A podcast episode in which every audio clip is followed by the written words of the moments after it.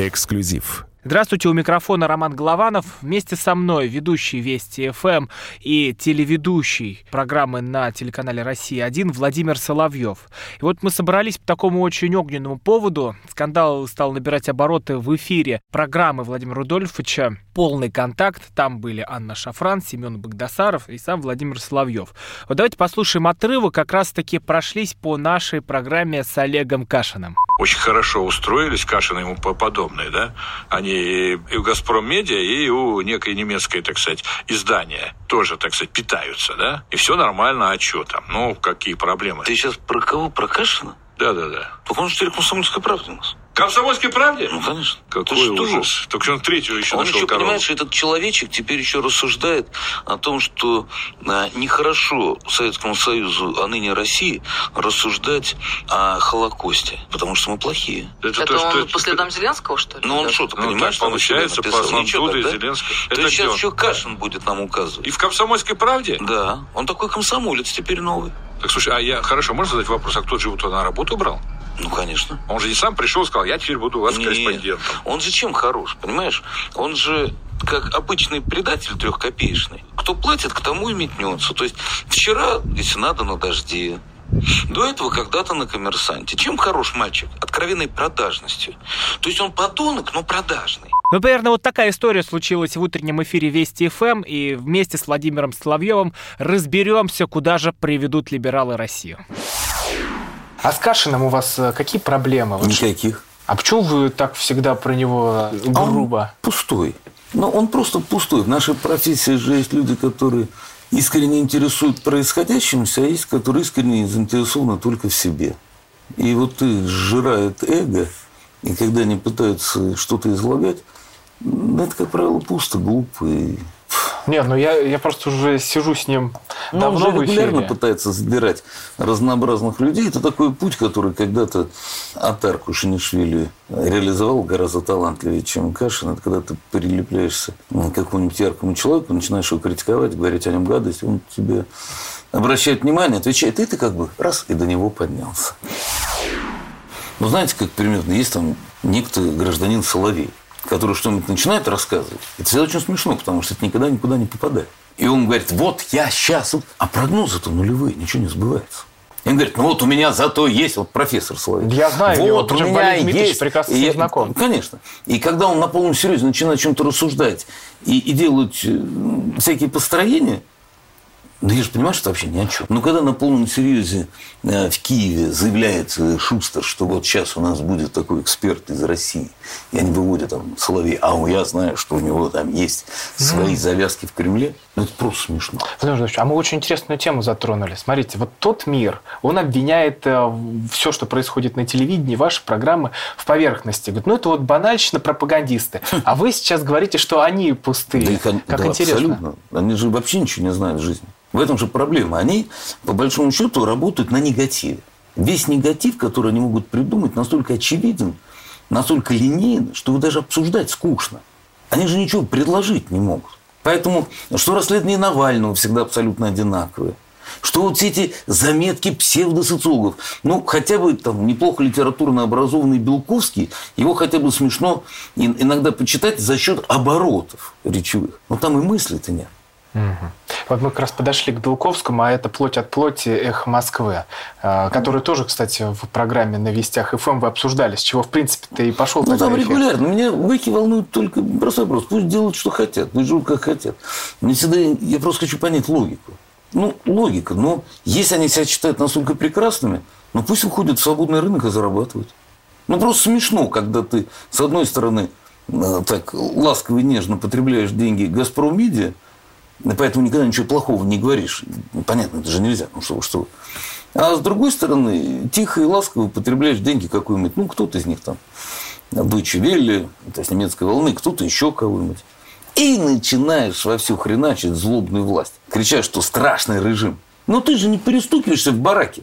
Ты же не пишешь там маляву и не пересылаешь ее на волю. Нет. Ты сидишь в комфортных условиях. Мало это еще, не дай бог, что случается, ты еще звонишь кому надо, и твоих вытаскивают из кутузки. Ну, так что сказки-то рассказывать? Или переживать о тяжелой судьбе русского народа, сидя в Жан-Жаке? Ну, хорошо. вариант переживать о тяжелой судьбе. Или рассказывать о том, что злые Соловьев и Шафран так страшно угрожали, что гражданке Лариной пришлось скрываться в Португалии, где она, правда, и до этого всю жизнь скрывала. Но мне просто всегда казалось, что это очень, ну, забавно. Знаете, это как называется? Ну, как-то некорректненько. Ну, хорошо, ты кричишь, а вот они, ха-ха, пропагандисты. В чем пропагандист? У меня приходят люди разных взглядов, высказывают разные точки зрения. Пропаганда в чем? Наличие взглядов? Так это вы пропагандисты. Потому что вы же откровенно искажаете и несете хреноту. При этом, когда вам пару раз было указано вот впрямую, тунц, здесь наврали, тут наврали, тут наврали. Начинается сразу вот ушел на вираж. А Венедиктову и прочим, ну, все очень элементарно, ясно. Ну хорошо, а Венедиктов... Он... Живите в рынке. Ну Венедиктов, э, он вообще друг многих во власти. Чей? Но он представляется другом Пескова. Ну, я вам скажу так. Когда кто-то представляется кем-то другом во власти, хотелось бы им напомнить замечательную фразу Шевчука – когда люди занимают такие должности, с ними надо заново знакомиться. Понятие «друг власти» – это преувеличение. Это их личные отношения могут быть. Они могут ходить друг к другу на день рождения. Это их система отношений. Но власть – это всегда чуть больше. И не всегда так линейно. По вашему предложению, нужно лишить «Эхо Москвы» государственных денег? Мне кажется, они просто сами должны от этого отказаться. Это было бы разумно. Ну, просто это было бы честно. Но если они считают, что они настолько нереально крутые, наверное, они могут работать в рынке. Но они скажут, вот Соловьев, который работает на государственном да? канале, предлагает нам отказаться Ну, я работал до этого и не на государственном канале, я работал до этого на «Серебряном дожде», и мое утреннее шоу прекрасно себя чувствую. Я вообще всегда всюду приношу деньги. Я когда с большим интересом читаю, как Соловьев на государственные деньги, ну, вежливо говоря, пусть посмотрят, сколько моя программа приносит и сколько она стоит. Я как раз все время зарабатываю деньги.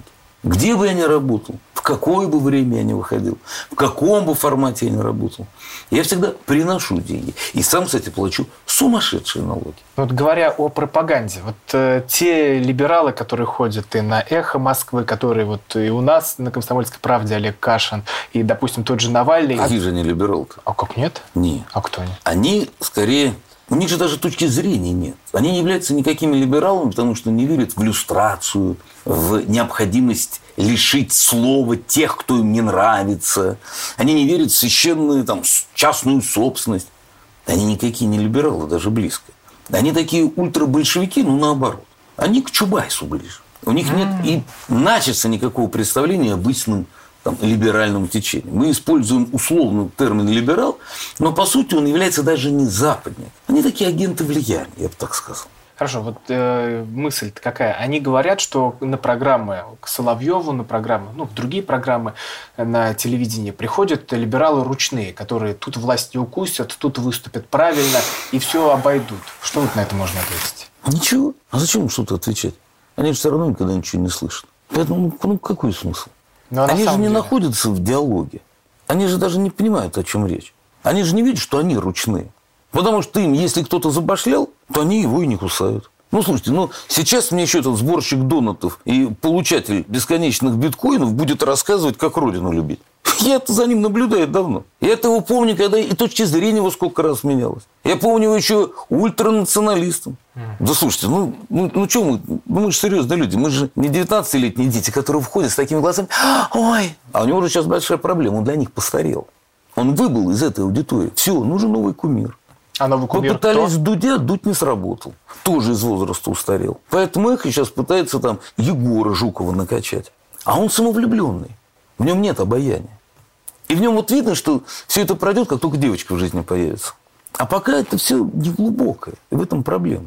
Что дуть? Ну, образование нужно, глубина нужна, жизненный опыт. Вот это подкупает в людях. Если угодно, страдания. Вот у того же Белковского есть страдания.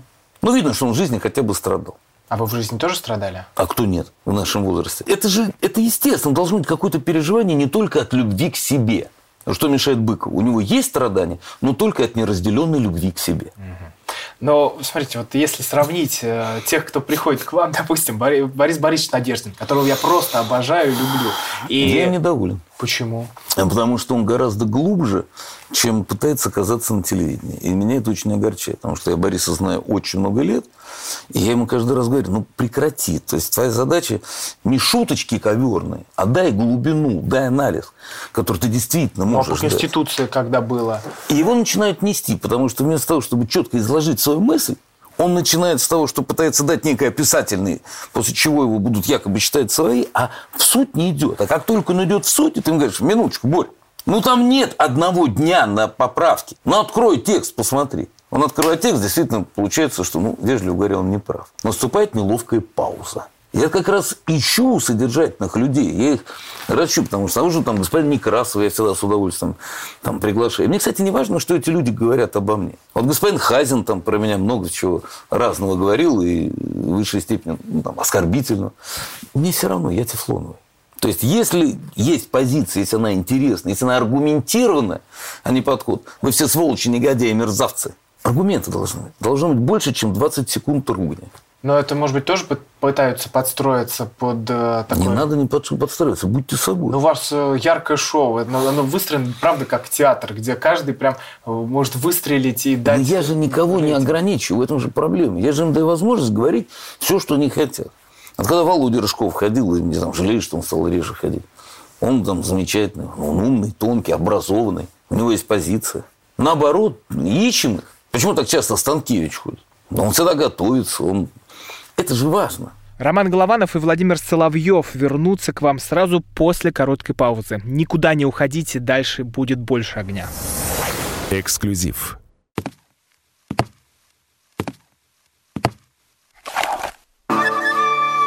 Это была тяжелая неделя. Хороший. Ребята, давайте жить дружно. Плохой. Понимаете, не признавали у одного кандидата подпись его родного отца. Злой. А вот что у нас в России, вот что у нас в России. Бред, да? Николай Платошкин подводит итоги недели. Каждую пятницу на радио «Комсомольская правда» в 6 вечера по Москве. Эксклюзив. Микрофона Роман Голованов, со мной ведущий радио Вести ФМ, телеведущий программы «Вечер» на канале «Россия-1» Владимир Соловьев. Мы продолжаем наш разговор. Ну а с другой стороны, вот тех показать ну, кого? на государственном канале. Кого? Ну хорошо, того же Венедиктова. Да он не ходит, я его звал много раз. А, того же... Гонопольский был у нас когда-то. Потом они просто перестали ходить, они стали переживать. Белковский, я думаю, пришел бы. Стасик у меня был когда-то, он был против Павловского. Но это давно. Они устраивали а что-то. Вот про да. нынешнее. А сейчас ты его на что показать? И затем, они же тоже, ребята, не глупые. Они же боятся находиться в таком сложном противовесе. Им довольно сложно. Есть еще одна большая проблема. Поставил я как-то раз еще тогда на НТВ работая Белковского против Павловского. Ну и кто это будет смотреть? В этом же тоже очень большая проблема. Все-таки надо чужие цифры давать. Да, это большая проблема. Но многие, кстати, вас боятся. Я вот э, насколько а чего меня по пообщался с некоторыми, не называя фамилии, что Соловьев может э, раздавить бульдозером. Да каким бульдозером? Я же аргументированно говорю. Ну как с, Бор... с Борисом Борисовичем Надеждиным тогда была тут перепалка, которую даже две. Одна была про женщин, которые... Да там у нас еще больше. Но Боря первый начинает. Вот я же очень просто. Ты мне не хами, я тебя не, не буду трогать. Но если начинается попытка хамства, то я говорю на языке понятным данному субъекту. Хорошо. А, вот «Эхо Москвы», тот же Кашин, они выступали за а, Павла Устинова, например, которого... Ну, я выступал за Павла Устинова, и чего? А, а тут наоборот, э, как я читал, что, говорят, Соловьев и те, кто с ним, вот, пропагандисты, вот мы тоже, э, пытались его, наоборот, утопить. Каким образом? Тем, что я сказал, дайте ему нормального адвоката? Я сказал, что я готов оплатить нормального адвоката Устинову. Я просто не подменяю собой суд. Я просто считаю, что если человек либерал и демократ, то он понимает, что существуют институты. И институты важны. И институтом не является личная точка зрения Белковского, Венедиктова, Навального. Они не папа римский и даже не мама римская. Они не являются истиной в конечной инстанции. Поэтому существует суд.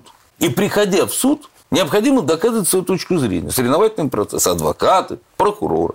Когда нам говорят, ничего нельзя доказать, а я знаю, что можно. Потому что в отличие от них всех, например, я судился с людьми из администрации президента. Но это было раньше. Да, но это было. Мне кажется, время-то разделилось. Да, конечно, нет. Нет? Конечно, нет. Судебная система по-прежнему работает. Надо просто уметь в этой системе воевать и побеждать. Это больших денег стоит. Нет. Надо всего лишь брать грамотных, образованных людей. Кучерина вообще отказался брать деньги. Ну, он же вопрос Павла Устинова решил. Когда мне на полном серьезе говорят, вы что, не понимаете, невозможно было представить ничего. Ну, сказки-то рассказывать не надо. Я спрашиваю, а откуда вы нашли ему адвоката? А этот адвокат специалист именно в этих вопросах. Потому что грамотный адвокат, он прекрасно понимает, как выстраивать систему абсолютно законную отношений с судьей. Судья же себе не враг. В Москве всюду стоят камеры в судах. Все записывается. На следующей инстанции все будет рассмотрено. В конечном итоге, когда ты дойдешь до Верховного суда, никто не будет никого покрывать. Но если ты пытаешься хайпануть и пытаешься, заламывая руки, кричать, это путинский суд, в нем нельзя добиться правды. Ну, окей. Тогда твоя задача какая? Хайпануть на несчастном человеке или установить истину? Ну, а с Устиновым вроде он вообще не был ни в чем виноват, а условку-то получил.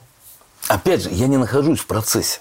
И он получил там, как говорит, условку на второй инстанции, ну, продолжай судиться. У тебя есть еще инстанции. Иди доказывай, выигрывай. Ну, просто как показывает мой опыт, для того, чтобы судить о такого рода делах, надо быть в процессе. Мало показать одно видео и на основании его сказать, что да не, ну, слушайте, ну, вообще все. Надо знать всю совокупность. И видео с разных точек, и что предшествовало, и что было потом. Миллион нюансов. Не зная их, вот у меня нет кристального шара. Я не могу так посмотреть и сказать, о, о, не, ну, как? Ну, я точно знаю, кто сбил MH17. Я так не умею. И я, когда, люди что-то такое заявляют, особенно начинаете, самолет еще упасть не успел, они уже все знают. Но мне же не 14 лет. Это они, как правило, в течение 20 минут становятся специалистами абсолютно во всем. И одинаково уверенно несут чушь. Я не умею это. Зато меня забавляет, что когда приходится иногда поправлять я тут читаю, где люди пишут. Соловьев сказал, что иранский, значит, украинский самолет в Иране сбили американцы. Я говорю, ребят, вы с чего это взяли? Я никогда ничего подобного не говорил. Вы вообще о чем? Они говорят, ой, извините, так случайно, да, получилось. Ну, хорошо. Я иногда вообще про себя чем-то такое читаю и думаю, вау, круто. Но не я. Владимир Владимирович, еще одна тема. Это... Любая. А, это история Ксении Собчак, которая теперь переходит со своей программой, ну, условно, ну, очень своей, рад за нее. Первый канал. Ну и хорошо. Ее вы тоже будете критиковать? Нет, конечно. Во-первых, зачем? Ну, она же, как я понимаю, там будет стоять точно напротив меня, там Саша Гордонов. Саша я очень много лет знаю. Пусть у них все будет хорошо. А как вы думаете, это есть такая плата за выборы, в которых она поучаствовала? Да довольно много лет прошло. Ну, рассматривать это... Опять же, понимаете, здесь есть теория заговора. С Ксенией Анатольевной расплатились. Ну, Ксения Анатольевна, наверное, сама может сказать, расплатились или нет. Что я буду ее обсуждать? То, что ей дали программу, но она всю жизнь работает в том или ином виде на телевидении. Что в этом удивительно? Она и так там что-то делала. Поэтому такая категория расплатились или нет. Ну, сторонники теории заговора всегда будут уверены, что расплатились. Ну, просто всегда. Что бы ни случилось. Со всеми все расплачиваются. А эфирами на «Эхо Москвы» с кем, кто и за что расплатился? Ну, это... Ну, Кашин, это Кашин знает. Это его же, о, какие люди устроили. Наверное, его надо спросить. Кстати, но он тогда говорил, что вы только... Он ответил в Телеграме, что вы только синхронными можете выходить. Ну, это, кстати, синхрон нарезки с Вести ФМ. Да мне вообще пополам. Кто он такой, чтобы я с ним выходил? Ну, ну просто, вот еще раз повторю, кто он такой, чтобы я с ним выходил? Я и с Дудем не стал выходить. А были предложения? Ну, он предлагал, да. Дудь предлагал? Да, интервью. А мне не интересно. То есть он вас звал на свой проект? Да. А почему вы не пошли? Потому что мне не интересно. Подождите, это же вот это, вот это вот это мне уже становится очень интересно. Мне с ним не интересно говорить. Но он сейчас э, лидер мнений для для молодежи. Нет.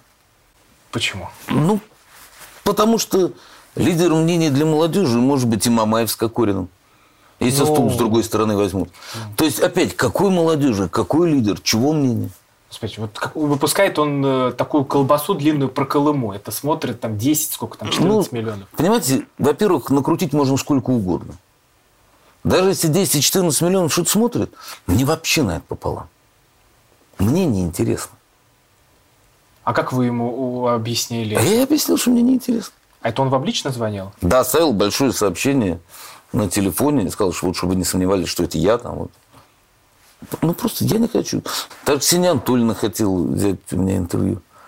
Я не очень это, это люблю. Голованов и Соловьев вернутся к вам сразу после короткой паузы. Никуда не уходите. Эксклюзив.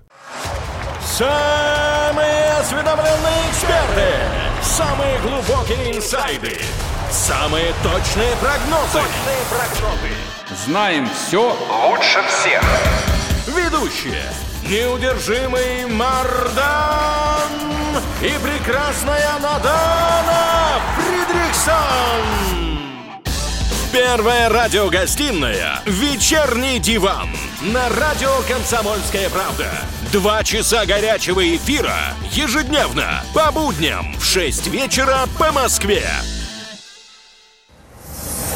Эксклюзив. Давно не было такого жаркого интервью. У микрофона Роман Голованов. Со мной ведущий радио Вести ФМ, телеведущий на канале «Россия-1» Владимир Соловьев. Мы продолжаем наш разговор.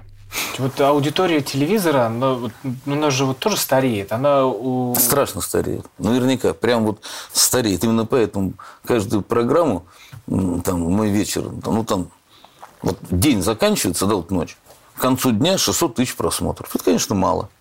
Я понимаю, но это каждый раз. Но люди Только тоже переходят э, в При том, что мы не раскручиваем. В интернете. Да, да, да. Люди же тоже взрослые так нет, в интернете 600 тысяч просмотров. Да, я понимаю, передаче. но они... Плюс к тому, что на телевизоре. Одно дело, телевизор тоже ну, как просто способ получения информации. Я произвожу контент. Какая мне разница, через что они его смотрят? Мне вообще безразлично. Но вам не интересно было бы с, молод... с молодежью Да поговорить? я с ними регулярно общаюсь. А зачем мне для этого посредник? Я и так регулярно общаюсь с молодежью. Мне для этого не нужны посредники. Я не считаю посредником Дудя или Ксения Анатольевна. Ну, Ксения Анатольевна, понятно, она все-таки больше... И Дуд для меня никакой не посредник. Какое он имеет отношение к молодежи? Ну, потому что он, э, насколько я понимаю, задал бы те вопросы, которые... Мы... Нет, он задает те вопросы, которые мы написали старые редакторы. Он же сам не способен ничего генерить. А вопросы вам не скидывали? Нет, мне не надо. Я и читать бы не стал. Ну, вы же понимаете, это был набор про виллу, про что-нибудь там. А я это миллион раз уже рассказывал, мне это неинтересно. Ну, я пришел там к Паше Корчевникову. Эта вилла известна миллион лет. Я не рассказал, когда я ее только сначала арендовал, потом купил. Сначала начала 2000 Или там, не помню уже, когда это было, давным-давно. Я никогда ничего не скрывал. Просто людям лень послушать радио, посмотреть, почитать. Ну, кстати, вы, вы говорили, что один из э, ваших планов – это освоить интернет. Ну, то есть взять э, новые я проекты. Я его спокойно беру и делаю. Новые проекты. А я и делаю уже много. Просто это не значит, что я там лично. Вот, а это была бы возможность... А уже и так есть. А зачем мне эта коллаборация, как модно говорить? Расширять аудиторию. Я не расширяю аудиторию за счет этих персонажей.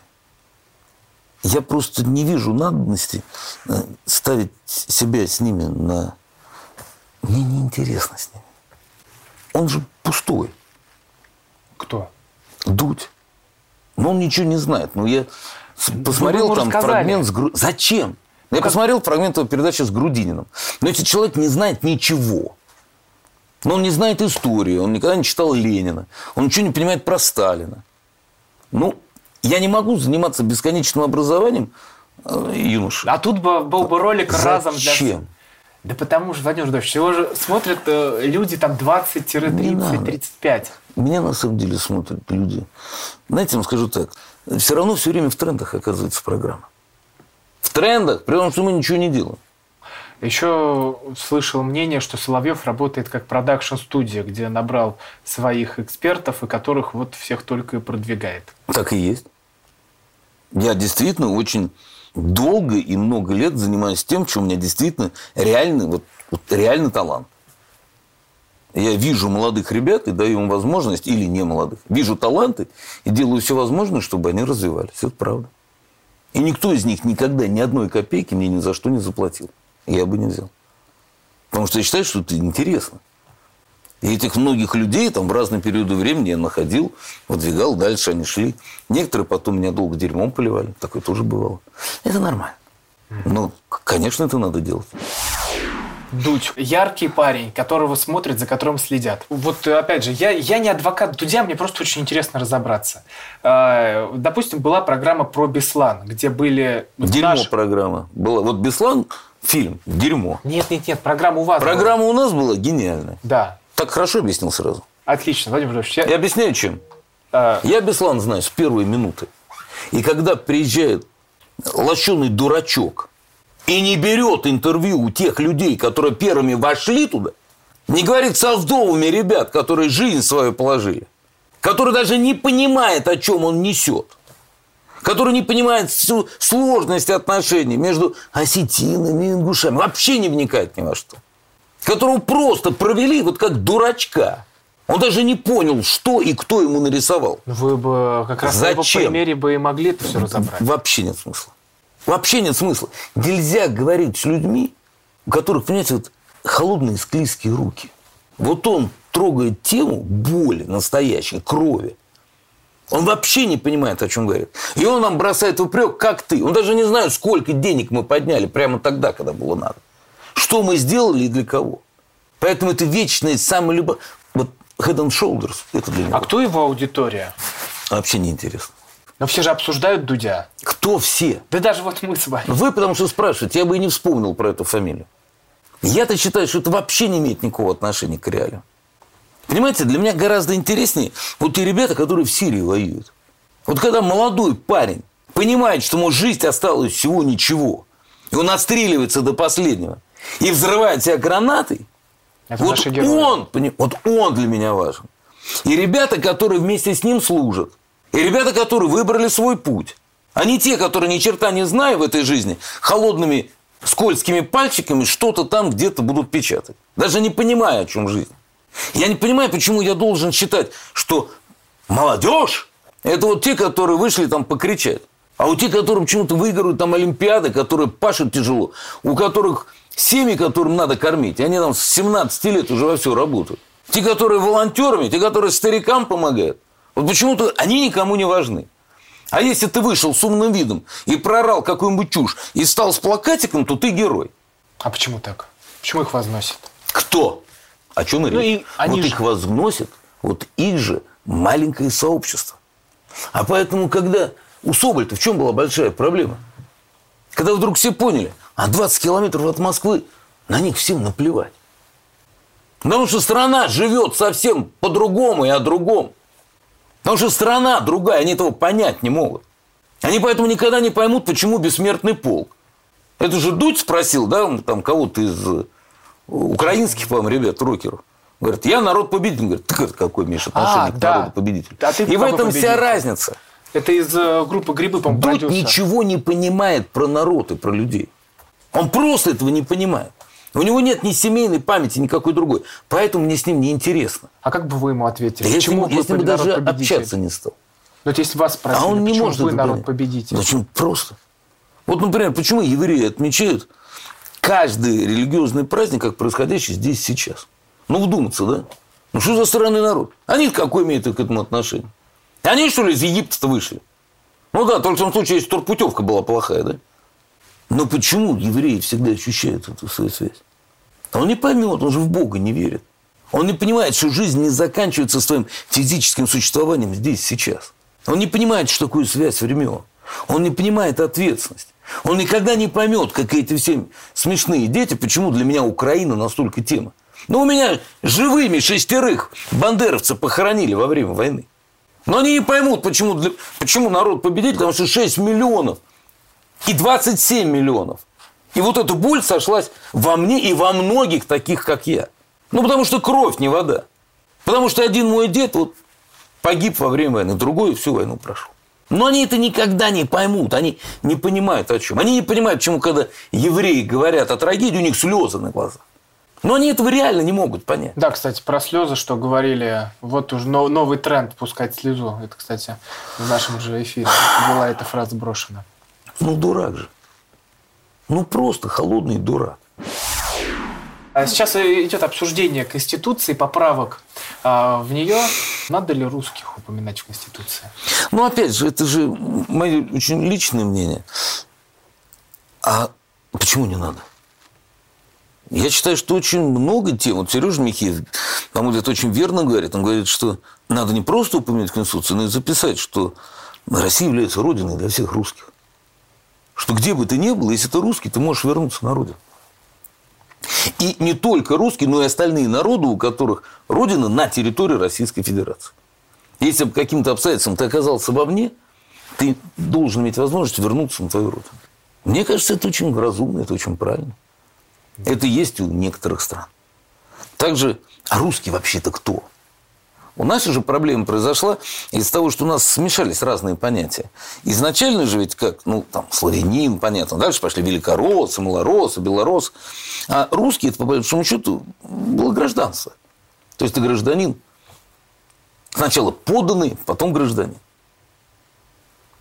А когда у нас 17-й год-то прошел, то слиплось понятие русский и великорос. И получилось, что, подожди, подожди, подожди, а и где? Из-за этого идет эта путаница. Потому что мы говорим, а надо не обидеть татар. Ну, Сталин же на этом говорил, да, что, он говорил, что я русский грузинской национальности. Но вот здесь э, такие нюансы есть, поэтому надо искать. А как надо это упомянуть говорить, всех вот этим перечнем? Ну так тоже. Ну, послушайте, ну, ну действительно, ну, а кто из других народов великих, прекрасных, каждый народ велик, будет отрицать ну, основную роль русского народа в создании Российской империи и создании государства российского? Но они все были сыны. Ну и когда спрашивали, они кем себя называли? Русскими. Ну и, ну, ну посмотрите, и Михаил Ларионович Кутузов, и Александр Васильевич Суворов, и Александр Сергеевич Пушкин, и Барклай де Толли, и Фет и Тютчев, и Маяковский, и Кутайсов. А если начинать там смотреть каждую биографию, и Лермонтов, то ты такие дебри найдешь, и кого там только не будет. Но все равно они все русские. В заключительной части разговора вернемся сразу после паузы. Соловьев и Голованов к вам вернутся. Эксклюзив. Я вспоминаю, тебя вспоминаю. Антонов. Каждый вечер в эфире радио «Комсомольская правда» вспоминает. Включаем нашу машину времени и отправляемся в прошлое. Я помню, маленький стоял, смотрел на прилавок. Mm-hmm. Было все. Молоко в треугольных пакетах. Ой, молоко в треугольных пакетах. Мороженое вкусное. Потрясающе, потрясающе. Вареники с вишней и с медом запомнились на всю жизнь. Таких я больше не ел. Программа Михаила Антонова «Дежавю» по будням в 23.00. Антонова много не бывает. Зашла заря. Эксклюзив. Я Роман Голованов, со мной ведущий радио Вести ФМ, телеведущий на канале Россия-1 Владимир Соловьев. Ну, продолжаем. Сейчас в мире такой толерантности живем всеобщей, где нельзя а, что-то лишнее сказать, что ты вот, допустим, и какой-то национальности. Почему нельзя? Ну как, это из Европы нам идет такой А зачем к нам это идти? А я, я не стесняюсь своей национальности. Почему я должен стесняться? Вот, у нас вот э, в Европе могут приехать мигранты, спокойно жить э, вот с Ну, одно другому и не мы мешает. и там не должны, допустим, Одно другому не мешает. Ну, вот, э, я люблю Италию, это хорошо известно. И я и Англию люблю. Мне и Голландия нравится, и Франция нравится. И когда я приезжаю и говорю там с людьми, они всегда знают, откуда их корни.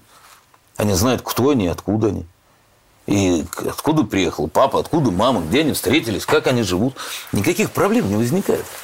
Здесь все в порядке как раз. Не думаю, что это какая-то страшная проблема. Хорошо, тогда вторая страшная проблема. Бог в Конституции.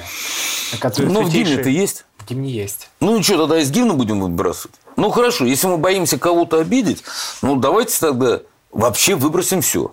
А наличие Бога обидит атеистов, отсутствие Бога обидит верующих. Чем им Бог-то помешал? Я вспомню Бори- Бориса Борисовича Надеждина, который тоже там высказался. Говорит, вот э, вы можете мне привести много-много конституций, где упомянут Бог. Там Греция, Ирландия, но все это было написано в те времена. На Украине А в написано недавно, там есть. А затем, что значит в давние времена? Ну вот Америка там когда появилась? Ну это сколько? Это меньше 300 лет назад. Сейчас человек живет там по 90 лет. Это три человека назад. Это всего лишь три человека назад. Это все недавно. В жизни вообще все было недавно. И этот человек настолько принципиально не изменился, что мы до сих пор читаем Шекспира так, как будто это сегодня написано. Эмоции остались те же. Думаешь, но если мы сейчас вот э, рассматриваем все эти изменения, нельзя не затронуть вообще вопрос вот этих глобальных перестановок. Для чего они вот были затеяны и именно сейчас они происходят? Вот, э, Ну, потому что год назад Путин сказал. Вообще надо внимательно слушать Путина. Он же сказал, У правительства есть год. Разберитесь. И дальше пошел набор, что выполните по национальным проектам, разберитесь э, с излишним количеством инструкций, гильотину, да? Прошел год. Ну, процент исполнения по национальным проектам какой? Были регулярно госсоветы, где было сказано, это не работает, и это не работает, и это не работает, и это не работает. Вот это молодцы, а это не работает. Поэтому было сказано, ребята, извините, вас предупреждали. Да. Все абсолютно честно. А, но это все затеяно не к 24 году. Ну, всегда все затеяно к 24 году, к 21 году. Но главное, это затеяно к тому, что была поставлена задача. Темпы роста экономики должны быть выше среднемировых. Потому что мы не можем добиться роста благосостояния граждан, если у нас не будет опережающих темпов роста экономики. Это является не единственным условием, но крайне важным. И это объявлялось несколько лет назад. Поэтому можно было, как Орешкин, констатировать, что а, опять не удалось, а можно было все-таки понять, что надо делать. Поэтому тот же Белоусов, который там считается один из э, идеологов нацпроектов, пожалуйста, себе поставили, мол, личную ответственность, извольте делать. Мишустин, ну просто, ну объективно. Я Мишустина рассказывал много-много лет, еще до того, как он получил это назначение, как известно. Но это действительно человек, который создал самую эффективную систему управления сбором налогов, что признано в мире. Это не наша точка зрения, это точка зрения мировых экспертов. Человек абсолютно живущий, если угодно, в будущем, прекрасно зная настоящее в вопросах вот именно структуры мышления, понимания, что такое искусственный интеллект, как использовать разные наработки. Поэтому тот факт, что ему доверили правительство, это очень важно. Пора делать шаг вперед. И об этом тоже Путин говорил. Он же говорил, что нам необходимо совершить рывок. Если ты не оказываешься в будущем, все, тебя нет. Вот, кстати говоря, о будущем и смыслить на несколько шагов вперед. Но это как раз то, что про да. Путина.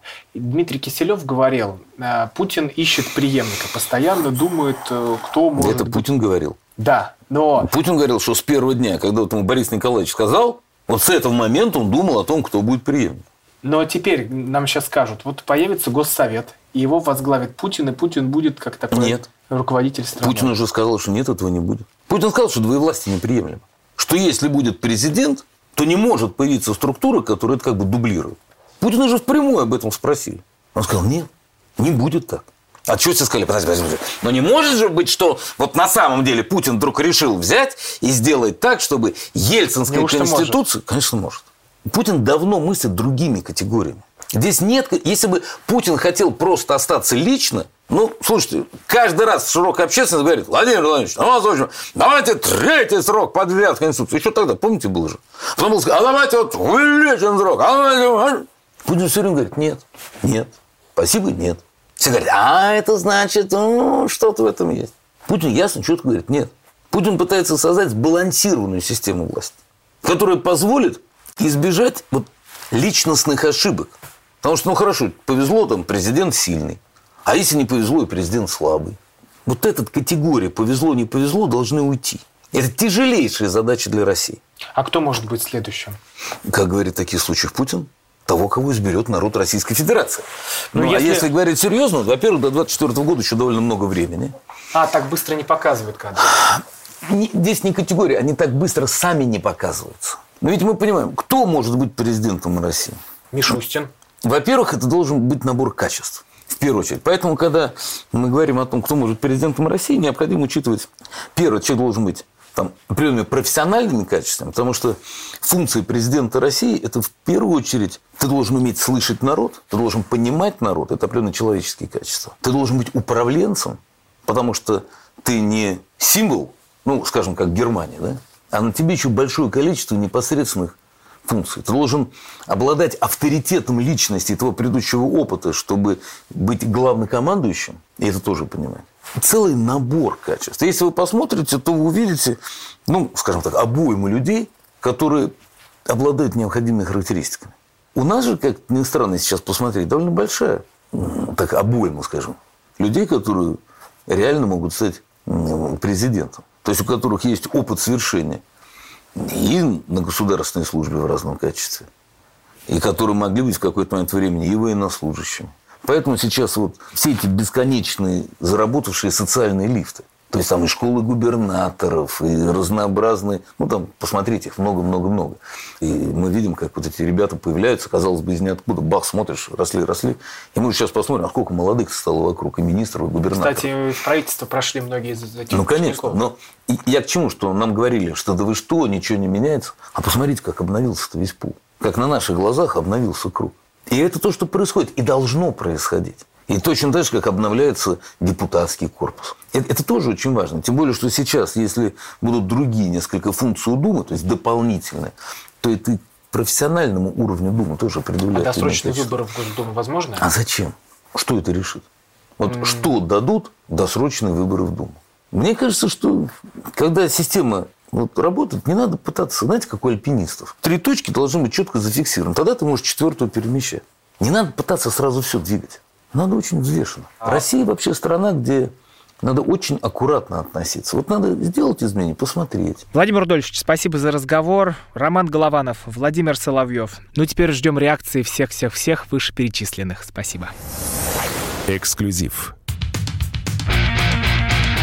Я придумал такой сюжетный ход. Давайте я скажу некую чудовищную вещь. Это будет неудивительно скопление мигрантов – это не прогрессивная тема, не техническая, а стереотипная. Среди впечатлений моей юности через запятую идут трипы кислотные, наркотические, и благодать в церкви на праздник Троицы. Мы не знаем, есть ли у Мишустина под его пиджаком погоны, потому что если человек в конце 80-х торговал компьютерами, я думаю, к нему подошел какой-нибудь тогдашний товарищ майор, подполковник Путин, и сказал... А вот тут вот уже Программа «Кашин-Голованов. Отдельная тема». По будням в 9 вечера по Москве.